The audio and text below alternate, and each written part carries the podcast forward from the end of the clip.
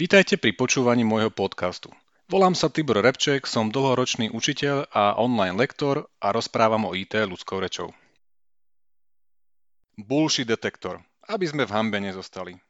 Konšpirátori.sk a Bullshit detektor, obidva linky v článku, nie je nová dvojica projektov, ale treba ich pravidelne pripomínať, aby niektorí naši blízki a známi v hambe nezostali. Čo v hambe, niekedy ide dokonca o zdravie alebo rovno o život naivného konzumenta pochybného internetového obsahu. A pritom sa môžeme chrániť takto jednoducho, rýchlo a zdarma. Možno poznáte weby ako badateľ.net, zemavek.sk, pravdivé.eu, slobodavočkovanie.sk, hlavné správy.sk a mnoho podobných. Odkaz na tých mnoho podobných nájdete v článku. Menované stránky spája jeden nepríjemný znak. Šíria dezinformácie, ktoré viac či menej škodia nám a nášmu okoliu. Niekedy dokonca ohrozujú zdravie a život. Ako je možné, že takéto weby existujú? Kto a ako by už také hlúposti sponzoroval? Je to celkom jednoduché. Weby podobného charakteru zarábajú na reklame. Čím častejšie sa reklama na ich stránkach zobrazí, tým viac peňazí putuje na ich účty.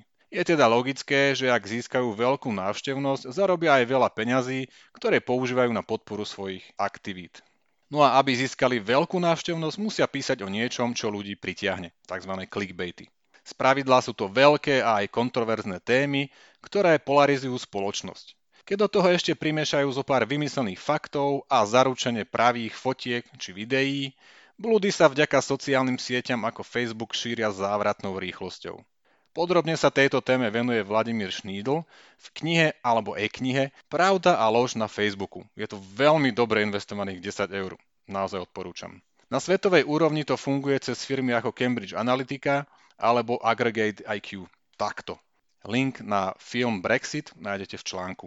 Ľudia z netsuccess.sk, odkaz z článku, sa rozhodli, že týmto webom priškrtia príjmy z reklamy. Dali dokopy múdre hlavy slovenskej odbornej verejnosti a zostavili komisiu, odkaz na tú komisiu v článku, ktorá sa stará o pridávanie dezinformačných webov podľa spísaných kritérií, tie kritéria opäť nájdete v článku, na zoznam stránok so sporným obsahom. Ten zoznam stránok nájdete opäť v článku. Veľkí inzerenti, od ktorých šíritelia polopravd a klamstiev získavali podstatnú časť financií za reklamu, dezinfoweby podľa toho zoznamu jednoducho zablokujú a to k peniažkom tvorcom konšpirácií vysychá.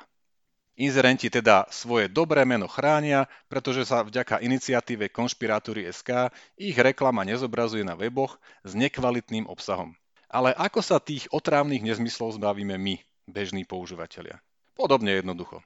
Stačí si do prehliadača nainštalovať rozšírenie Bullshit Detector od web. Link opäť v článku tento nástroj zo stránky SK stiahne zoznam sporných stránok, porovná ho s adresou, ktorú ste práve navštívili a v prípade zhody vás informuje o tom, že sa nachádzate na dezinformačnom webe. A sme v suchu.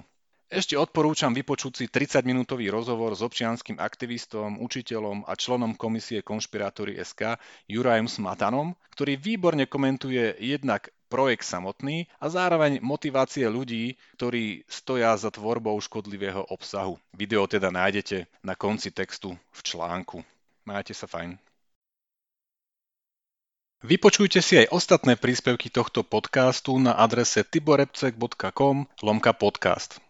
Prajem vám pekný deň.